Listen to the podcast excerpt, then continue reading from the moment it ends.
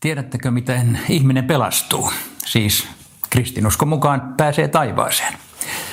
No yksi ja toinen ajattelee, että pitämällä kymmenen käskyä. Katsotaan, miten se raamatun mukaan on.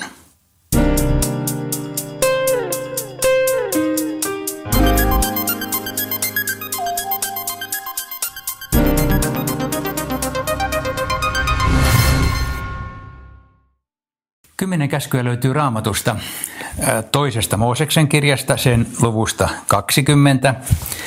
Ja sieltä ne on otettu, ne ei ole siis Lutherin keksimiä eikä meidän rippikoulussa ensimmäistä kertaa esiintyneitä, vaan, vaan ne ovat olleet jo vanhan testamentin aikana ja uuden testamentin aikana Jumalan antamat kymmenen käskyä Moosekselle. Niillä on tärkeä merkitys, koska ne näyttää millainen on hyvä elämä – kymmentä käskyä noudattamalla elämästä tulee hyvä. Jos sitä rikotaan, niin rikotaan elämän omia käskyjä vastaan. Ja, ja sen takia ne on, ne on pidettävä ja noudatettava. Ne on tosi tärkeitä.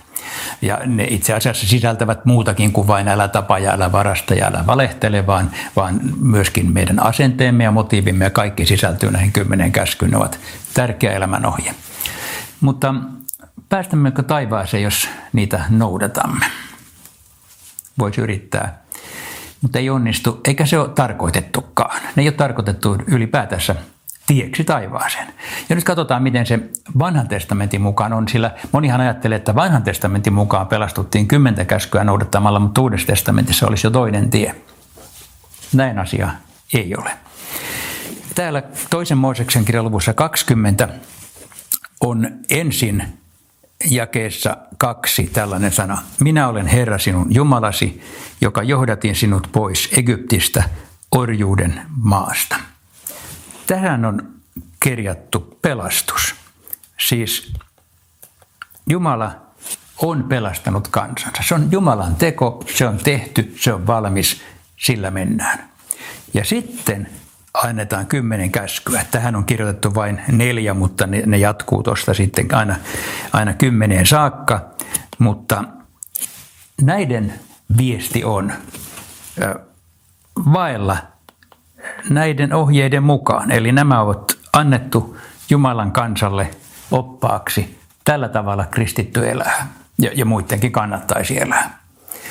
Mutta sitten voi tulla yksi ongelma ja se on se, että kun nämä oikein tarkkaan luetaan, niin huomataan, että ei aina onnistu. Tulemme käskyjen rikkojia ja sen takia tässä on kolmas osio jo tässä alkuperäisessä tekstiyhteydessä ja se on rakentakaa alttari ja uhratkaa polttouhri. Eli se on uhri ja miksi tarvitaan uhri? Siksi, että saataisiin anteeksi. Anteeksi antamus on tämä viimeinen kohta. Ja tässähän on Uuden testamentin pelastustie. Jeesus on tehnyt kaiken valmiiksi. Meidän täytyy elää Jeesuksen antamien ohjeiden mukaan, mutta koska me jäämme aina alamittaisiksi, niin Jeesuksen sovitustyön takia tänäänkin saadaan synnit anteeksi.